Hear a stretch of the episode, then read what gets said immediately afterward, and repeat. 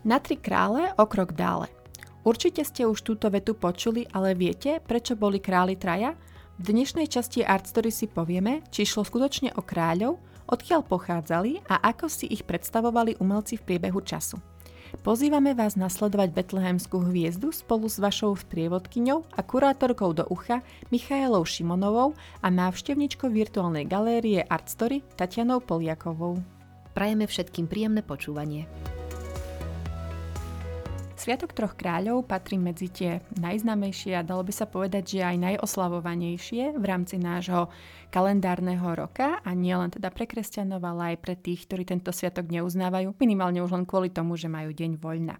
My si ale v tejto časti podcastu povieme niečo viac o tomto sviatku, ale nie tak o tom, ako sa oslavuje alebo čo znamená, ale skôr o tom, kto boli práve títo traja králi, ktorých oslavujeme, čo o nich vieme z Biblie a ako sa zobrazovali v umení. Tak najprv by sme začali práve tou spomínanou Bibliou, ktorej máme práve záznam, od ktorého sa odráža práve tento sviatok a veci s ním spojené. A ide o zmienku o mudrcoch z východu, respektíve teda o cudzincoch z východu, ktorí sa prišli pokloniť malému Ježiškovi. To sa nachádza v jednom evanieliu, konkrétne v evanieliu podľa Matúša. Títo Pútnici nasledovali hviezdu, ktorá ich priviedla až na miesto narodenia Ježiška, ktorému sa následne poklonili a priniesli mu tri dary, a to zlato, mirhu a kadidlo. Prečo práve tieto tri dary a kto vlastne e, boli tí traja mudrci? No, tieto tri dary spôsobili hlavne to, že hovoríme o ako o troch mudrcoch, ale v skutočnosti z Biblie nevyplýva priamo, koľko ich bolo. Čiže niekedy sa tie počty rôznia od dvoch až do 12, ale ustalilo sa to na tej trojke práve kvôli týmto trom darom. A čo sa týka ich symboliky, tak e, buď mohli prezentovať takú narážku na proroctvo, alebo ďalšou interpretáciou je to, že to zlato reprezentovalo Kristov status ako kráľa, ktorý mm-hmm. sa teda narodil. Kadidlo znamenalo jeho božskosť, pretože aj dodnes kadidlo sa používa teda pri mhm, kresťanských uh-huh. liturgiách a bohoslužbách. A mirha mala znamenať jeho smrteľnosť, pretože mirha sa používala aj na balzamovanie teda mŕtvych. Takže, uh-huh. takže to mohli byť takéto tri symboliky, ktoré uh, nemuseli byť že v tom počte, že boli traja, tak preto každý priniesol iný dar, ale možno skôr to symbolizoval narodenie teda nového spasiteľa a toho, kto má teda vykúpiť ľudstvo z jeho hriechov. A ešte k tým mudrcom by som sa vrátila, alebo ja ich skôr budem nazvať mudrci ako králi. My si potom povieme, že kedy vznikla približne táto interpretácia, že to mohli byť králi. Ale teda zatiaľ im budem hovoriť mudrci je ešte taká možnosť, že išlo o práve takých akože mágov, oni sa nazývali teda aj mági, čo pochádza z gréčtiny a teda prezentovalo to takého um, doslova aj mága, lebo odtiaľ pochádza aj to slovo, ktoré poznáme dnes, ale zároveň to mohli byť aj astronómovia, takíto učenci, niečo podobné matematikom v dnešnej dobe, keď samozrejme v trošku inom kontexte, ako, ako dnes by sme uh, hľadali u matematikov niekde na katedrách alebo v odborných kruhoch.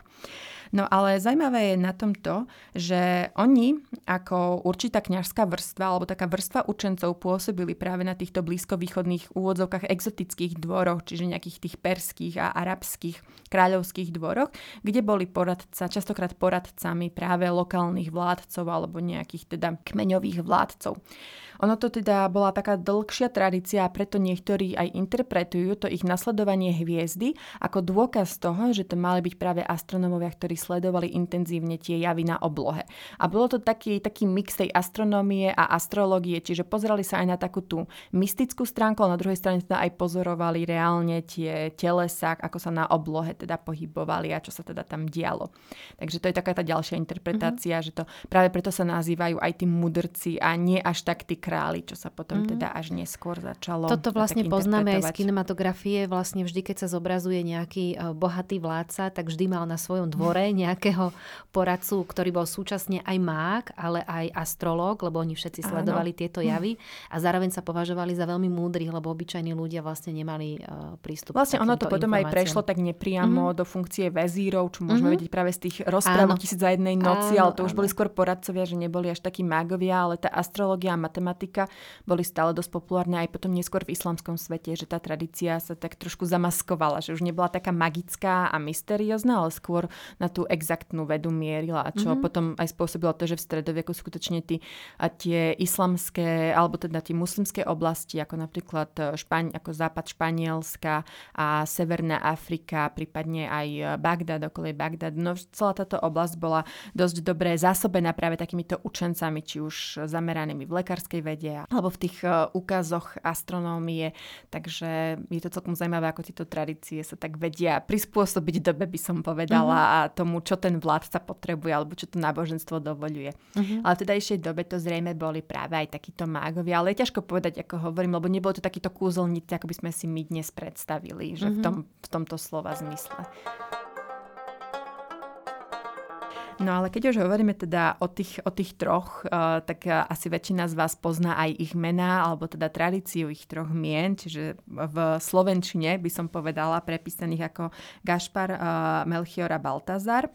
A práve podľa jednej z tradícií mal Melchior pochádzať z Perzie, ktorú som teda spomínala mm-hmm. ako skutočno no, to aj v tej mysli ale tých spisovateľov Biblie určite tá Perzia mala aj niečo také mystické v sebe, zároveň nejaké také tajne, tajné vedomosti a práve týchto mágov, ktorí boli uctievači ohňa, čiže na jednej strane to bolo aj niečo negatívne, ale zároveň aj niečo také fascinujúce a také nepoznané a Tajomné. exotické, presne mm-hmm. tak. A preto aj tí mágovia určitým spôsobom aj priťahovali tú fantáziu, by som povedala. Mm-hmm povedala. Baltazar má pochádzať z Arábie, čiže trošku južnejšie teda od toho Betlehema, ale tiež to bol podobne tajomný svet, lebo Arábia bola aj pred, tými, aj pred tou islamskou dobou na určitej úrovni, myslím teda kultúrnej úrovni a náboženskej úrovni. A potom teda tam máme Gašpara, ktorý mal pochádzať z Indie. Uh-huh. Ale to opäť bola už trošku taká neskôršia tradícia, že kým sa ustanovali mená, potom sa už ustanovilo aj odkiaľ asi tak mohli prísť, ale to sa opäť súviselo s tým, že kde si predstavovali tí vtedajší učenci, že mohla taká nejaká mágia, ale zároveň aj tie vedomosti prichádzať. Čiže máme nejaké také kultúrne centra, ak by som to takto mohla povedať, vtedajšej doby, čo znamenalo opäť takéto úvodzokách podriadenie kresťanstvu, že keď múdri muži si všimli, že sa kláňajú Ježiškovi, tak akože skutočne musel byť spasiteľ, keď ich nasledovali traja múdri muži práve z takýchto, dalo by sa povedať, že vyspelých kultúr, ktoré boli minimálne rešpektované ako vyspelé kultúry, mm-hmm. aj keď nie na tej pravej ceste, tak by mm-hmm. som mhm. to možno, možno povedala. Mm-hmm. Ako asi vyzerali títo traja mudrci alebo mágovia králi? No, to je práve to, že ich e, výzor sa teda pochopiteľne menil, lebo máme tu teda takmer dve, dvojtisícročnú tradíciu, aj keď samozrejme tie prvé zobrazenia sú trošku neskoršie ako od narodenia Ježiša. Približne od toho 4. storočia sa s nimi stretávame, hlavne na sarkofágoch a v katakombách, odkiaľ pochádza aj takéto najrannejšie kresťanské umenie. A títo traja králi sa na začiatku zobrazovali dosť tak jednoliato, by som povedala. Čiže vyzerali dosť podobne, každý z nich mal nejaké exotické šaty a taktiež mal aj podobný vek. Väčšinou to boli takí mladší muži, ako to napríklad vidíme na takej nádhernej uh, mozaike z Raveny zo 6. storočia. Odporúčam si to aspoň vygoogliť našim poslucháčom, lebo je to skutočne skvostné dielo.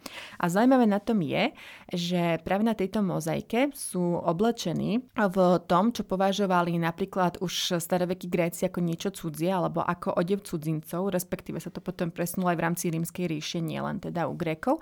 A to boli tzv. frížské čiapky a také krátke, tun- také krátke tuniky, približne po kolena. Mali cez seba prehodený pláž. Tá fríska čiapka, ona, pôsob, ona vyzerá tak trošku ako taká čiapka, ktorú nosia šmolkovia, ale vlastne v, t- v tej dobe minimálne teda pre ten civilizovaný svet v rámci toho Grécka a Ríma to predstavoval cudzincov, ktorí pochádzali najmä z Malej Ázie a vlastne z tejto exotickej oblasti. Čiže tu máme ako keby ten symbol tej exotickosti. Čiže nemuselo to znamenať, že oni boli z tej Frígie a boli vlastne z tejto krajiny, ale skôr to znamenalo, že to boli cudzinci z nejakej mm-hmm. exotickej lokality. No a potom neskôr keď sa to už začínala tá tradícia ako keby aj trošku štiepiť, ale aj trošku začali nad tým rozmýšľať práve tí nejakí cirkevní otcovia, začali byť rôzne interpretácie, aj umelecké, ale aj také no, katechistické by som mhm. povedala, mm-hmm. keď sa to začínalo iným spôsobom interpretovať tak, uh, tak začínalo sa samozrejme aj meniť uh, to, ako tí králi vyzerali. Postupne im teda pribudli koruny ako symbol uh, práve tej kráľovskej moci a opäť to malo pravdepodobne znamenať to, že Kristovi sa prišli ako teda novému kráľovi a spasiteľovi pokloniť práve králi, že už tí mudrci neboli dostatočne dobrí v úvodzovkách, že teda prečo by sa mu nemohli prispokloniť králi, áno, že prečo by stačili iba tí mudrci, tak sa im začali ma- domaľovávať koruny, čiže alebo nejaké statusy kráľovskej moci. Čiže už tam nebolo to, že to boli iba nejakí cudzinci, ktorí boli dobre finančne situovaní, tak by som mm-hmm. to povedala, ale išlo už o to, že teda mali by mať ešte vyšší status, pretože ten Kristus sa predsa narodil ako, ako panovník, alebo ako teda budúci kráľ, čo sa každopádne spomína aj v tej samotnej Biblii, kde je epizóda práve s kráľom Herodom, keď tí mm-hmm. vlastne mudrci idú hľadať novonarodeného kráľa. Takže zrejme sa aj práve od tohto odrážali potom tie ďalšie zobrazenia a interpretácie. A taktiež potom je ďalšia, uh, ďalšia taká tradícia, ktorú môžeme poznať aj my. Myslím si, že minimálne v rámci tých slávnych malieb, ale aj na Slovensku najčastejšie vidíme týchto troch panovníkov, alebo teda týchto troch kráľov alebo mudrcov, že majú rozličný vek a niekedy aj rozli- že sú rozličnej farby pleti alebo rozličného výzoru. Že jeden z nich je teda mladík, ďalší je v takom zrelom veku a ďalší je starý človek, čiže to malo znamenať aj tri uh, veky človeka, ako keby, čiže mladý, produktívny vek alebo taký zrelý muž a potom napokon starec. A zároveň mali aj teda inú farbu pleti, čiže jeden z nich, konkrétne Baltazár, sa začal zobrazovať ako Afričan, tak potom Gašpar ako Aziat, ale tu hovoríme skôr o takom blízko-východnom Aziatovi, než o tom ďaleko-východnom, čiže nehľadáte nejaké šikmé oči, ale skôr mm. niekoho, kto pôsobí tak arabsky, tak blízko-východne a Melchior ako Európan. A tam sa potom teda menil ten vek a s tým súviselo aj ten rozvoj obchodu, rozvoj ciest a všeobecne ten svet, keď sa postupne otváral, tak sa potom otvárali aj tieto interpretácie a zároveň to aj znamenalo to, že sa prišli pokloniť symbolicky tri kontinenty Kristovi, čiže každý z nich teda predstavoval je, uh, jeden kontinent, čiže Afriku, taktiež potom Áziu a Európu. Takže opäť tam už sa ako keby tak naskladala na vrstvy tá symbolika, ktorá sa už s tým obrazom niesla. Čiže to zobrazenie opäť aj tá trojka tam mala iný význam, lebo vtedy ešte teda nepoznali Ameriku ako kontinent, čiže to bolo pred tým 15. storočím. Aj keď zaujímavé je na tomto, že od toho 16. storočia, keď sa začali tieto plavby tak intenzívne konať a nie len teda do Ameriky, ktorá bola vtedy Európou mm-hmm. objavená, ale teda našli sa aj nové, m- nové morské cesty okolo Afriky, čiže išlo sa aj viac do vnútrozemia, našli sa nové cesty do Indie, objavilo, objavili sa nové teda krajiny a nepoznané možnosti vtedajšej Európy, minimálne teda z ich pohľadu. Mm-hmm tak tým pádom sa tí traja králi stali aj ako si nevdojak takými patrónmi o, týchto práve cestovateľov, pretože oni práve symbolizovali tento široký svet. Čiže neboli uctievaní minim, ako teraz nejakí extra patróni, ale minimálne ich popularita vzrástla, lebo mm-hmm. veď tieto cesty prinašali bohatstvo a tým pádom sa teda aj našlo viac peňazí na maľbu, na podporu umenia, na podporu kresťanstva, takže všetko to tak nejako spolu pekne zapadlo, by som mm, povedala, do, do, toho, do tej vízie sveta. Sice tá Amerika potom o, tam nenašla si to svoje miesto, ale minimálne teda tá tradícia troch kráľov sa aj napriek tomu zachovala. Nepridali tam štvrtého, ktorý by symbolizoval Ameriku. Mm-hmm. Ono to tak stále funguje, že každá doba má svoje a vždy sa tá interpretácia prispôsobuje tomu novému, tomu, čo by chceli vlastne, na čo by chceli upozorniť, čo by chceli podporiť. Takže Presne to je tak. také asi podľa mňa prírodzené. Ja by som sa ti ešte chcela opýtať späť k tým darom, že keď je to teda takto, ako hovoríš, že symbolizovali potom aj bohatstvo alebo nejakú tú prosperitu, že či sa tam zobrazovalo okrem tých darov ešte aj niečo iné, keď e, to bolo také rôznorodé. E, prepracovali sme sa mm-hmm. od pôvodných troch mudrcov až k nejakému cestovaniu, takže či si sa stretla s tým, alebo či teda existuje mm-hmm. v nejakej väčšej miere, lebo väčšinou poznáme síce tie dary, ale určite je tam aj niečo iné. Mm-hmm. No uh, určite áno, lebo um, záležalo teda aj od toho obdobia, v ktorom sa pohybujeme. Ja by som ešte uh, možno začala, alebo možno by som sa vrátila ešte k tým prvým zobrazeniam, lebo keď hovoríme o tom klaňaní mudrcov alebo klaňaní kráľov, tak väčšinou máme dve základné typy zobrazenia. Jedno je to, že už priamo pri jasličkách sa kláňajú a prinášajú dary, uh-huh. ale druhé je to, ako sú mudrci na tej ceste a ako následujú hviezdu. hviezdu. Potom uh-huh. sa to mhm. veľakrát spojilo, že máme tam napríklad aj pastierkov, aj mudrcov, máme to aj v tom Betleheme, ako sme sa bavili uh-huh. v tej poslednej časti. Ale keď si to tak aj vezmeme, tak tí mudrci putovali, áno, lebo veď aj Sviatok narodenia máme iný deň a potom to zjavenie pána, teda po našom troch kráľov, ľudovo áno. povedané, tak máme teda o niekoľko dní neskôr. Takže máme tam tieto dve zobrazenia a potom už sa hlavne, teda mm, aj z ekonomických dôvodov by som povedala, zobrazovalo už to jedno kláňanie, pretože tam sa mohli maliari doslova vyblázniť. Lebo zároveň tam teda bola Mária s Ježiškom, mm-hmm. bol tam Jozef, boli tam hospodárske zvieratá, boli tam títo králi. Aj keď teda minimálne podľa, uh, by som povedala, biblických uh, uh, biblických zdrojov by to tak správne až nemalo byť, ale zase treba si uvedomiť, že je to skôr o symbolike než o histórii. Ale to, čo si sa pýtala, teda častokrát vidíme práve to, že putovali. Čiže takto sa s tým uh, vysporiadali títo umelci, ktorí boli dosť prefikaní a celkom aj šikovní, že tam pridali rôzne exotické zvieratá, ktoré teda patria uh, buď k cestovaniu alebo statusu panovníka. Čiže buď prišli na ťavách mm-hmm. alebo na koňoch a prípadne tam mali dokonca niekedy aj dravé vtáky alebo nejaké iné menšie zvieratá, ktoré symbolizovali či už ich status alebo aj nejakú symboliku spojenú s narodením Ježiša Krista. Takže tí umelci sa s tým potom vybláznili a taktiež bolo zaujímavé to, že od, e, postupne od tých e, križiackých výprav až najmä teda to vyvrcholilo v renesancii, bola taká exotika v odevoch, ktoré mali na sebe. Čiže už to neboli iba tie jednoduché čiapky, jednoduché tuniky, ktoré iba symbolizovali cudzincov, mm-hmm. ale tým, že to už boli muži, ktorí mali byť králi, tak tí umelci sa vyhrali doslova s tou módou, pretože tá panna Mária mala byť teda jednoducho oblečená, no lebo nebola, uh, nebo, nemala byť v tej dobe nejak uh, materiálne bohatá, mm-hmm. tak tým pádom sa mohli vyhrať práve na tých látkach, na tých vzoroch, na tých kožušinkách a práve to, že sa ten obchod otvoril s tým Blízkym východom, mm-hmm. odkedy začali tie križiacké výpravy, tak práve mali prístup k týmto veľmi, veľmi kvalitným látkam, ktoré mali dlhoročnú tradíciu práve na tom Blízkom východe a tých trhoviskách, tak sa to tam tak krásne začalo odrážať, že ako sa tí umelci teda inšpirovali aj práve touto tradíciou.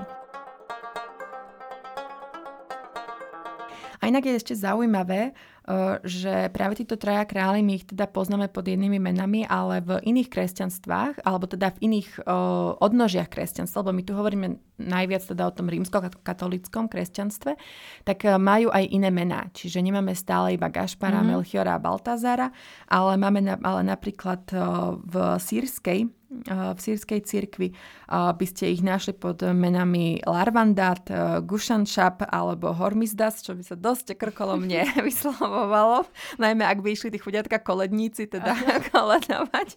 Prípadne aj v Etiópii majú iné mená, ako napríklad Hor, Karsudan a Basanater, či v Arménsku ich nájdeme tiež pod inými menami, ktoré je skutočne ťažké vysloviť, ale opäť máme o starých tradíciách, ktoré sú väčšinou, uh, som povedala, trošku tak uh, na okraji sa vyvíjali. Uh, toho hlavného prúdu, ktoré bolo centralizované z toho Ríma alebo z toho pápežského kresťanstva, že tu hovorím o takých cirkvách, ktoré boli trošku tak na okraji a tým pádom si zachovali takú tú svojskú uh, unikátnu tradíciu, ale tiež je zaujímavé, že tam majú tú trojku, že, mm-hmm. že nebolo to iba výsadou práve toho rímsko-katolického kresťanstva. Ale tie mená, opäť nám to len poukazuje skôr na to, že ide o určitú tradíciu a že tieto obaly v podobe mien sú skôr, skôr také akože vonkajšie, že skutočne ide aspoň o to vnútro a o to, čo to vlastne chcelo povedať celý ten jav, že sa prišli buď múdri muži alebo králi pokloniť práve narodenému spasiteľovi, že ho uznali. A potom mm-hmm. už sa to tak krásne ako keby nabaľovalo na tú symboliku, že už tam veľ, veľmi pekne vedeli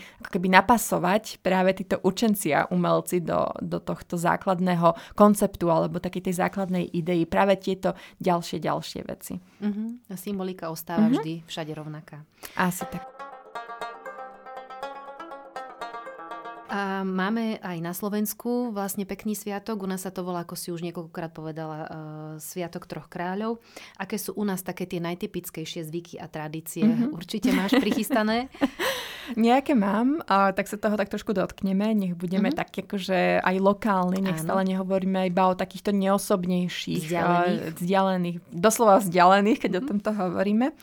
Tak u nás asi taká najznamejšia tradícia je chodenie chlapcov oblečených v tých dlhých bielých košeliach a mm-hmm. takých tých papierových korunách e, na hlavách, ktorí chodia teda vinčovať a prijať všetko dobré. a predvádzajú teda hlavne v tej minulosti, to boli tie trojkráľové hry, ale aj dnes to je to zvestovanie teda spasiteľa, chodenie s tou hviezdou. Záleží samozrejme od toho, že ktorá obec alebo mesto si zachováva tieto svoje tradície. Ale zároveň to bol aj deň, ktorý teda bol dôležitý v rámci toho kalendáru, aj čo sa týka takých tých magických úkonov, áno, ktorá teda je prítomná v rámci toho ľudového kresťanstva. A asi také najznámejšie, čo sa aj dodnes robí, je, je práve o, požehnávanie domov s trojkráľovou kriedou, mm-hmm. keď sa teda píšu tie prvé písmena mien troch múdrcov, čiže GMB, ale zároveň sa tento nadpis uh, in, také znamená, alebo že mal by znamenať aj Christus mansionem bene, benedica, čiže Kristus žehnaj tento dom. Takže mm-hmm. tak G sa mení trošku na C, ale teda Kristus by znelo veľmi, veľmi zvláštne. Ale ide opäť, ako hovoríme, o tú, o tú symboliku toho požehnania, mm-hmm. lebo aj tá krieda sa v ten deň zvyčajne posvecuje. Kedy si sa dávalo aj e, piť, posvetená voda sa teda dávala piť hospodárskym zvieratám mm-hmm. a deťom, teda kvôli aj požehnaniu, aj kvôli zdraviu. No a pre, uh, predpovedal sa aj budúcnosť, takže nebolo to všetko len mm-hmm. takéto, len takéto kresťan, len takéto veľmi také kresťanské by som povedala, ale skôr tam prišla aj taká tá ľudová mágia, ktorá, mm-hmm. sa, ktorá sa do toho tak vpašovala a zachovala sa skrz práve tieto zvyky, ale myslím si, že to veštenie akože uh, je celkom prítomné v rámci toho, toho roka, alebo teda bolo skôr prítomné, že dnes už takej dosť oklieštenej miere, ale kedysi teda to bolo, to bolo značne živé. Ale akože boli aj nejaké tradičné, tradičné jedlá, ktoré sa pripravovali, mm-hmm. najmä šulance, aspoň tak som sa dočítala, že to bolo jedno z takých tých obľúbených jedál, lebo sa začínali fašianky, takže predsa len tie sladké, také chutné, ťažšie jedlá. Príprava pred tým pôstom. A o, ešte z takých tých zaujímavých magických rituálov som sa dočítala, o, že práve tou posvetenou kriedou sa kreslili magické kruhy, do ktorého nemohlo vstúpiť zlo. Takže ak by sa niekto chcel inšpirovať, mm-hmm. tak, tak, tak môže. Mágiu máme späť. Mágiu to A začalo. taktiež nejaké pranostiky samozrejme, mm-hmm. lebo o, síce je stále ešte zima, ale teda už sa začínajú tie pranostiky postupne s tým, že aká by mohla byť jara. Teda to bolo dôležité práve pre ten hospodársky rok. A ja by som ešte teda napokon, aby sme sa vrátili aj trošku do sveta, čiže sme to Slovensko vlastne takto nie že prešli, ale myslím si, že táto tematika je potom úplne úžasnou studnicou pre etnológov a mm-hmm. ľudí, ktorí sa tým zaujímajú. My sme to takto prešli, ale myslím si, že tie základné alebo také najpopulárnejšie rituály sme si povedali takto v kocke. Ale ja by som sa možno ešte trošku vrátila k tomu umeniu, mm-hmm. že mhm. aby sme skočili opäť do toho svetového umenia, že aby sme si ešte tak nakoniec povedali niečo o takých najznamejších zobrazeniach a takých najslavnejších obrazoch troch kráľov. Lebo tých bolo teda pochopiteľne strašne veľa, alebo ak hovoríme o kresťanstve, podobne ako to bolo pri tom Betleheme, že tam by sa nedalo ani Eh, skatalogizovať, by som mm-hmm. povedala. To ani nie je reálne všetky zobrazenia. To by bola práca na niekoľko rokov, pretože tým, že eh, to kresťanstvo, alebo teda tí, eh, tie osobnosti v kresťanstve, ktoré mali tie zdroje v rukách, tak si objednávali teda u slávnych umelcov aj u menej slávnych práve maľby takých tých najemotívnejších a najznámejších prípadov, preto najčastejšie máme práve to narodenie, to snímanie z kríža. A nielen kvôli tomu, že by to boli najdôležitejšie eh, body v kresťanstve, čo samozrejme sú v rámci nejakého toho duchovného by som povedala, poňatia náboženstva, ale aj kvôli tomu, že sú emotívne. Proste, lebo keď sa narodí dieťa, tak človek je proste emo, celá rodina proste mm. zažíva veľmi silné emócie, že nie je to len matka a otec, ale aj celá rodina, celá komunita veľakrát, lebo kedy si predsa len tie rodinné zväzky boli trošku iné, ako je to dnes. A taktiež aj tá smrť, proste to je ďalší mm-hmm. taký veľmi emotívny zážitok, proste, ktorý ľudia prežívajú, in, prežívajú intenzívne v rámci aj svojho úzkeho kruhu, ale aj v rámci širšieho kruhu, keď niekto tiež v rámci komunity, či už sa narodil alebo zomrie, tak sú také veľmi silne emotívne. dziwne. A práve aj skrz to narodenie a to klanenie troch kráľov bolo veľmi populárne aj kvôli tomu, že sa upevňovala tá moc toho Krista. Uh-huh. Viete, že keď sa na to pozreli, tak áno, že nášmu Kristovi sa kláňajú teda traja bohato oblečení muži a teda, ktorí každý z nich vyzerá nejako inak, čiže celý svet sa kláňa tomu Kristovi, čiže zároveň to bola taká v úvodzovkách propaganda trošku, že teda to kresťanstvo je takýmto spôsobom nadradené, alebo že teda by sa, malo pod, by sa mali podvoliť aj tí, ktorí sú na tých najvyšších rebríčkoch v úvodzovkách. Uh-huh. Takže to bolo tiež veľmi populárne a taktiež sa v tom mohli teda tí maliari vyblázniť, ako som povedala, či už e, formou tých rôznych exotických typov oblečenia alebo aj tej perspektívy, s ktorou sa mohli pohrať, lebo tam mohli dať množstvo postá, mohli tam práve pripojiť ten sprievod a podobne, čiže tam sa to dalo veľmi pekne umelecky uh-huh. vyjadriť. Tak by som spomenula možno také tie najslavnejšie, ja som povedala o tej mozaike v tej Rávene, to je také jedno z tých najslavnejších uh, raných zobrazení, ale celkovo ten chrám je úžasný, takže odporúčam aj, aspoň vygoogliť uh-huh. aj tie ostatné mozaiky. Ale tak ako z tých prvých uh, to bol napríklad Fra Angelico, spolupráci s Filipom Lipim, ktorý napríklad tam pridal rôzne exotické zvieratá, čiže už vtedy to tak znamenalo také tie diaľavie, keď samozrejme tá symbolika tam bola aj hĺbšia, ale to by bolo opäť na ďalšiu časť mm-hmm. tohto podcastu ale zase zároveň tam bolo aj strašne veľa ľudí. Preto ho spomínam, lebo to bol taký akože náznak renesancie, lebo tie najslavnejšie diela vznikli najmä počas toho renesančného obdobia, ktoré sú teda dodnes také najslavnejšie. Napríklad Botticelli namaľoval niekoľko verzií, pretože my tu hovoríme o tom, že ten umelec teda si nepovedal, že ja si namaľujem iba jeden Bethlehem alebo jedno, jedno zjavenie, ale teda mohol mať, ja neviem, 5-6 objednávok z rôznych chrámov, z rôznych napríklad kláštorov alebo od papeža alebo od kardinála. Takže tam to vôbec nemuselo byť, že ten umelec skončil pri jednom, lebo to mohol teda dostať niekoľko objednávok práve na tento života. obraz. Presne mm. tak. A tak akože on mal tiež Botticelli, mal niekoľko verzií.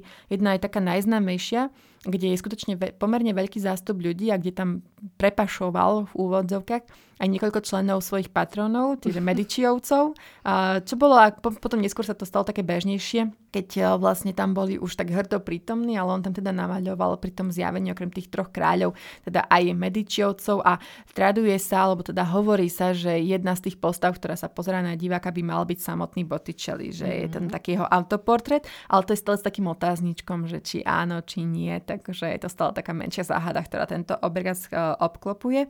Ale, ale teda tohto motívu sa zhostili aj takí tí najväčší umelci, ako aj z toho, z toho severného, by som povedala z tej severskej renesancie a nemeckej, čiže nie len tá talianska, ale aj v Európe sa posúvali ďalej, napríklad Hieronymus Bosch alebo Pieter uh, Bruegel starší, ktorý napríklad skombinoval tri veky a tri kontinenty, čiže tam už začal ten prelom mm-hmm. okolo tej renesancie, keď ako hovorím, že začalo sa aj objavovanie toho sveta a otvárala sa aj viac tá Európa, keď bolo skutočne potrebné aj tú myšlienku nejakým spôsobom aj pozmeniť, aj rozvinúť, aby bola tak vizuálne uchopiteľná a jednoducho pochopiteľná. No a samozrejme aj takí tí velikáni ako Albrecht Dürer, ktorý skombinoval takú tú zaujímavú uh, perspektívu alebo uh, taký ten prístup uh, talianský a ten vlastne severský, čiže takú tú, takú tú renesanciu zhustil do jedného diela. Mm. A tým, že Albrecht Dürer bol známy svojim dosť veľkým egom, akože mal byť na čo hrdý, ale bol akože známy egocentrik, tak on sa namaľoval teda ako jeden z kráľov, teda v tom najlepšom veku. Takže vidíme, že on asi ten z tých skromných ľudí nebol. by nebol. Ale u to zase bolo bežné, že on sa štilizoval do týchto postav. Ale zase je pravda, že bol úžasne talentovaný, takže myslím si, že mu to môžeme odpustiť. takže to je také, takéto pikošky skôr.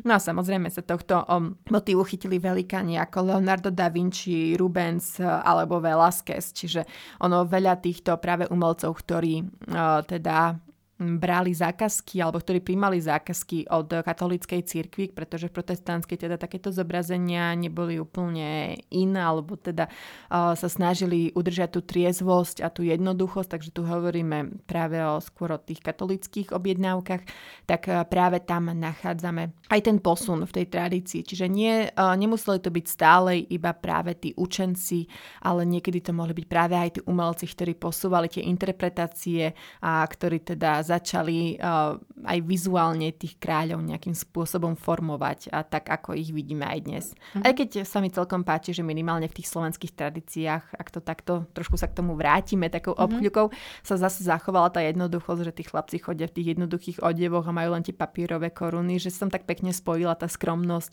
aj s tým majestátom, že je to opäť skôr také symbolické v tejto mm. trojkráľovej rovine a v tom, v tom zvestovaní. U nás, myslím, je to také zachovanie toho, čo bolo kedysi, ako sa žilo.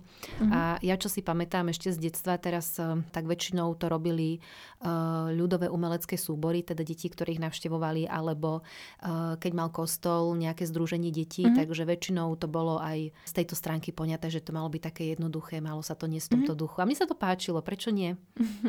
Ja ako tiež som veľkým fanúšikom a je to veľmi, veľmi pekné vidieť práve takéto odlišné prístupy k tej mm-hmm. istej tematike, že na jednej strane máme takú úplnú jednoduchosť, ktorá mm-hmm. presne vychádza z toho dedinského života a z tých ľudových zvykov, že tí ľudia sa snažili spraviť to najlepšie s tým, čo mali k dispozícii. Nemali predsa len takéto možnosti ako veľkí renesanční a barokoví umelci, ale stále akože tá myšlienka bola zachovaná aj v jednom, aj v druhom, aj v druhom smere. A v podstate obidve sa dajú obdivovať. Jedno v galérii a druhé dodnes na možno skôr už takých rázovitejších obciach, by som povedala. Na koži, keď sa tam človek ocitne. Asi tak, mm-hmm. asi tak. Ale minimálne je to zaujímavé, ako vravím, vidieť, um, ako sa to celé vyvíjalo, aj uh, celé to naše chápanie toho toho sviatku. A dnes je to síce skôr taký deň, keď si po- pozrieme v telke nejaké rozprávky, prípadne možno taký tí viac uh, nábožensky založené si pozrú nejaký kresťanský film alebo pôjdu, uh, pôjdu do kostola alebo do cerkvy čo je akože super, ale stále je dobre minimálne vedieť, že odkiaľ takýto sviatok podľa mňa pochádza a čo tak si mohol symbolizovať. Že skutočne to nie je. Áno, skutočne to nie je iba o tých troch dároch, ale o tom, že čo to, čo to mohlo znamenať práve aj pre tých ranných kresťanov, ale aj potom neskôr pre to celé náboženstvo a možno aj tým, ako sa to kresťanstvo potom rozrastalo. Čiže mať nejakú tú myšlienku v hlave, že veď pozrite sa, veď už králi sa prišli pokloniť Ježiškovi, tak my na to mám, akože oni ho už uznali, tak prečo by ste ho aj vy nemohli uznať. Mm. Tak opäť sme vďaka tebe o čosi mudrejší. Ďakujeme veľmi pekne aj za ponorenie sa do tejto tematiky. A určite si pre nás niečo zaujímavé pripravíš aj do budúceho dielu podcastu Art Story. Samozrejme, už teraz sa teším, zháňam nové informácie, aby som doplnila už to, čo mám načítané, aby som vám mohla priniesť eh, práve tie najnovšie, ale zároveň aj najzaujímavejšie informácie z oblasti umenia. Do našej virtuálnej galérie. Tešíme sa vopred. Ďakujem a ja sa teším na vás. Ak sa chcete dozvedieť o umení viac, vypočujte si aj naše ďalšie epizódy vo vašich obľúbených podcastových knižniciach. Nájdete nás aj na Facebooku a Instagrame ako Artstory Podcast alebo na našej webovej stránke artstory.sk, miesto, kde príbehy ožívajú.